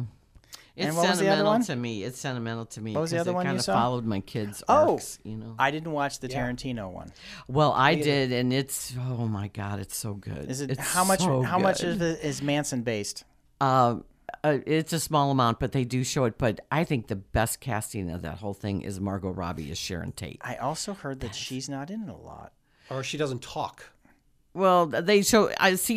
You know, you what do you know about a trailer? You know, because obviously well, they just filmed it. mislead At, you. Ca- They just filmed it. They was was it Venice or was it Cannes? They're at the con, and they had the uh, Cannes. Film yeah Festival. con film festival. Uh, Cannes is the thing they do in St. Louis at T- uh, Christmas time. Tarantino, Leo, and Brad. Leo and Brad look like they have phenomenal chemistry. Yep.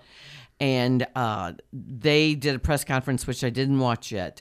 But at Cannes, when they showed the movie, got a six-minute standing ovation. and they're also saying that Luke Perry was great. Cannes is a weird, uh, a weird venue for for gauging audience reaction, though, um, applause means different things there. They're French. They're they're all movie buffs. Well, and- that's true. It's Tarantino land. They really do worship him uh, at the Cannes. I mean, if you remember, that's where Pulp Fiction really broke. Well, that's before what it they're came out. but comparing Pulp it Fiction's to. great though. And They're and doing comparing a it, yeah. And- 25 year and- yeah. Pulp Fiction retrospective this year at Cannes. And so, yeah, 25 years. He's made nine. This is his ninth, Ninth movie. film, He's only made nine films in 25 and he says years. he's stopping at ten. Oh, my God. One more, and I Wow. guess that's Star Trek.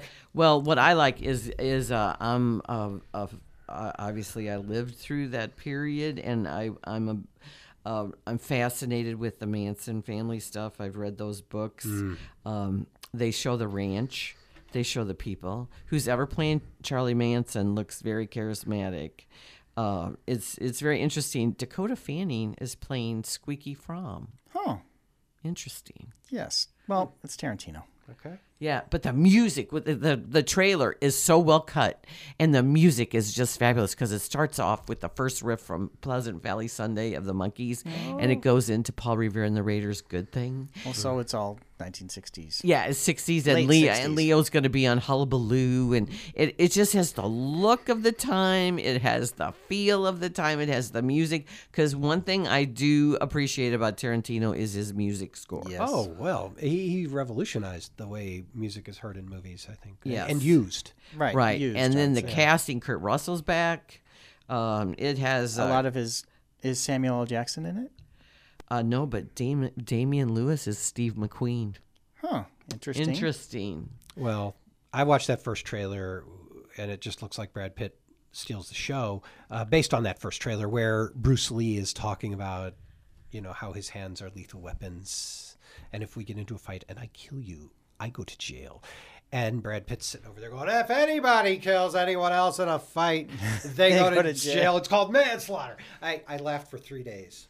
I, I mean, it's it's not the greatest joke in the world, uh, admittedly, but it But caught it's me the off delivery. guard guard, exactly and the moment and just the situation of somebody lecturing bruce lee um it On life. on life right it's like yeah, I, I could just sit there and imagine that tarantino's always been annoyed by that and and thought now's my chance Mm-hmm. Now to, I can get him, to yeah and I can kill Hitler too. I li- I li- I really like that he yeah they do another Nazi movie uh, which is kind of Well, interesting. It's Brad Pitt in is it, it or is Leo the Leo yeah. Tarantino uh, what's come to be known as Tarantino revisionism, where we've seen him kill Hitler Mm-hmm. and Goebbels and everybody, uh, and we've seen him uh, uh, do the same i- with Where slavery. the slaves Mm-hmm. win. Yeah, yeah.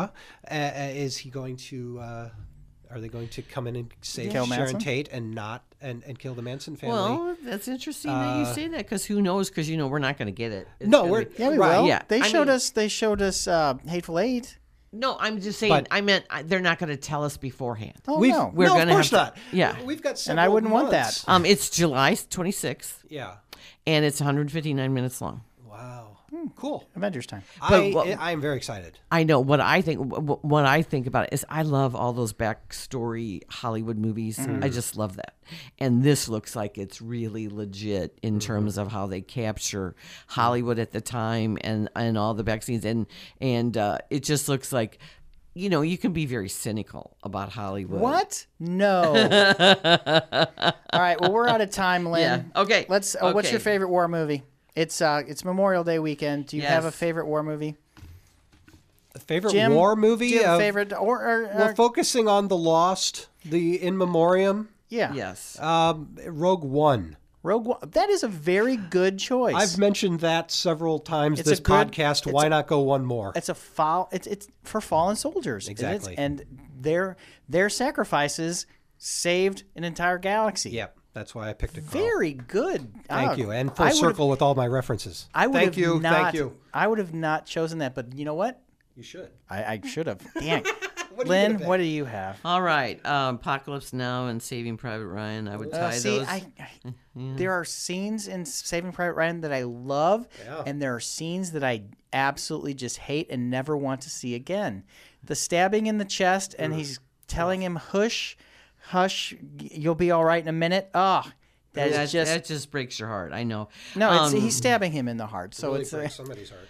Oh, well, I know, but um, i in terms of hero, I think uh, I think American Sniper is just one of those movies that just gets you every time you It's watch a it. good movie that works within its own uh, little uh, universe. Right, but really the best war movie Fake is the Baby. one that that uh, Peter Jackson just came out with. They shall not grow old. Now, see, that's a documentary. I know, but I'm just saying in You're terms of war cheating. war. But I'm just, but yeah, but there's so many. I think we we uh, we discount we we don't really talk about the later ones. Okay, I'm going to talk about another one. I'm going to say All Quiet on the Western Front. And the way that ends is very heartbreaking with him reaching for the flower and war is hell. Similar to um, later, much later, Samuel Fuller's The Big Red One. Uh, which was an autobiographical. Hamill's in Mark- that. yeah, Mark Hamill's More in Star it. Wars talk. Autobiographical uh, World War II film by Sam Fuller, who was there, um, and yeah, All Quiet on the Western Front. Um, One best picture terrific uh, film there. Yeah. in the 20s. Yeah, it was. You're right. And H- Hurt Locker for modern stuff.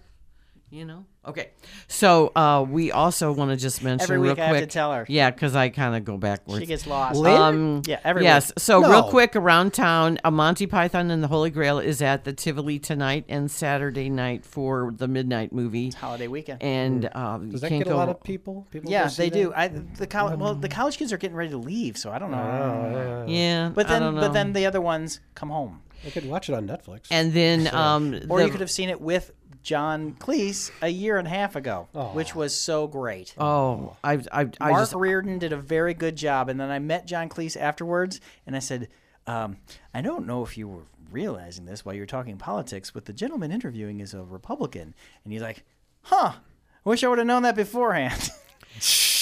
and I love Mark. Mark's a good guy, but uh, he was trying not. He was being a very good host and letting letting the guest say all the things that he wanted against the government, rather than the host saying. then anything. when, wh- rather than doing his his job his on show. KMOX, Good, right? good for Mark. That's very Right, professional. right. he's, good he's, for Mark. He's a good man.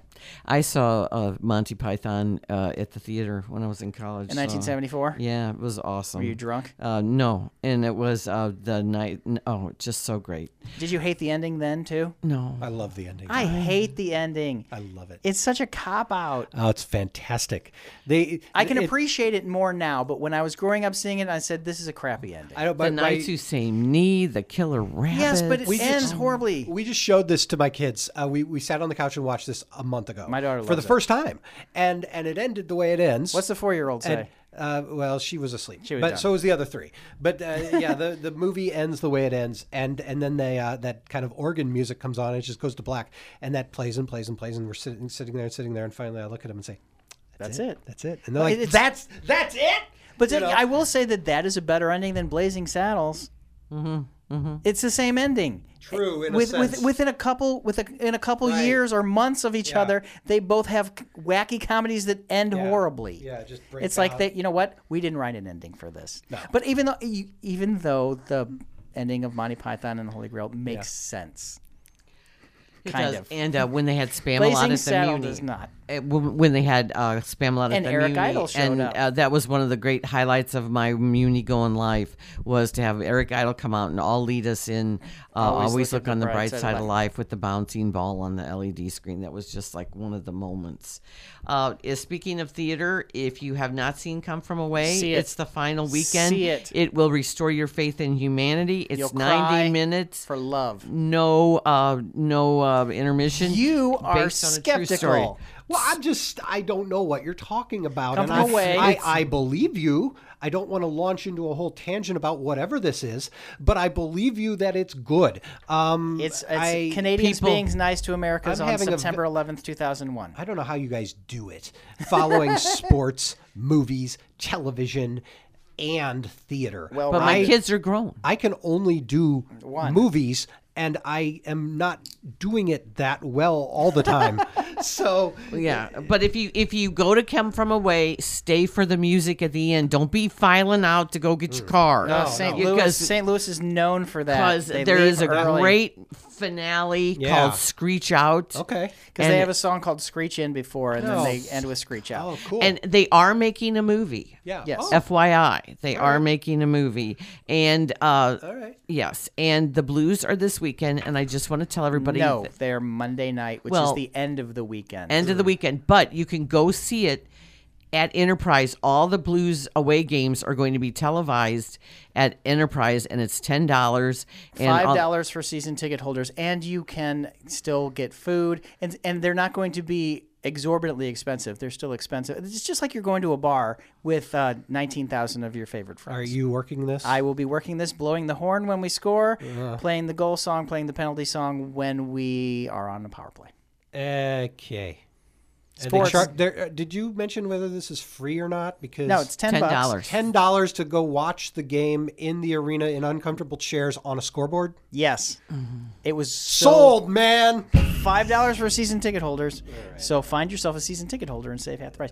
But you know what? I have fri I have I saw somebody on Twitter that said I spent sixty bucks and I had an amazing time. It's better than me watching it alone on my couch. What if you don't understand hockey? Then you will have eighteen thousand seven hundred people there helping you learn. Yeah. All right. Well, I'm sure that'll be a big help.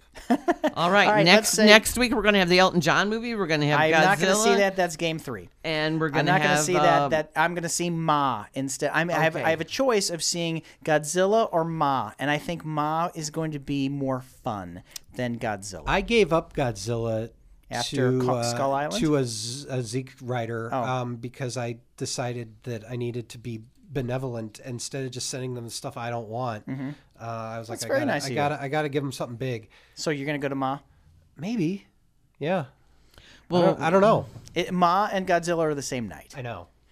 I know. well, thank you very much for Thanks for uh, coming for in. coming in. you're we welcome. This was enjoyed fun. it, and uh, w- We what gave you uh, a half hour plug. I know. I know. I, I feel badly. I, I No, no, no. It's good. It's good to let people know who we are because people don't know, and do it that makes every you week. human. I come away saying I just I wouldn't shut up. Oh my gosh. No, it was No. great. You had- did I really just talk for a half we hour? and I would have stopped? cut you off if you sucked. You're Very, very professional in that way. right. Uh, so tell people where they can re- uh, reach you. Zekefilm.org, Z E K E F I L M dot O R G. Just just pull out your phone, type that in right now, and give us a hit. His name is Jim Tudor. He's the president of the St. Louis Film Critics Association. My name is Carl Middleman, aka Carl the Intern. You can follow me at underscore Carl the Intern on. No, I'm not on Facebook because I hate Facebook because Oh. the government's tracking you. But I'm on Instagram, which is owned by Facebook. So underscore Carl the Intern on Twitter and Instagram. And you can hear me every Saturday night with Max Foisey on Max on Movies. He's at Max on Movies, but he doesn't need any more followers. And he's also on Zeke Film. Yes, he is. Sometimes when he, when he can do when he can write. when he can do it, which Right. it's been admittedly it's been a while. We miss him. yes, I'll tell him. I was with him yesterday. And our Hmm. no, lovely no, hostess. No harm, no foul, Max. Just come back home. Come home. Lovely and hostess. I'm Lynn Van House, and you can reach me on the socials. I am on KTRS usually every Thursday night, but I'm going to be on tonight, Friday, Um, Because you hadn't seen any I haven't movies. seen movies because my car uh, got flood dam uh, flood damage from my St. Louis street. Thank you, city. And uh, also, uh, I can be in the Times newspapers, Webster Kirkwood Times, West End Word, and South County Times. All right, we'll talk to you Thanks. next week. Have a great weekend. Bye, Danny.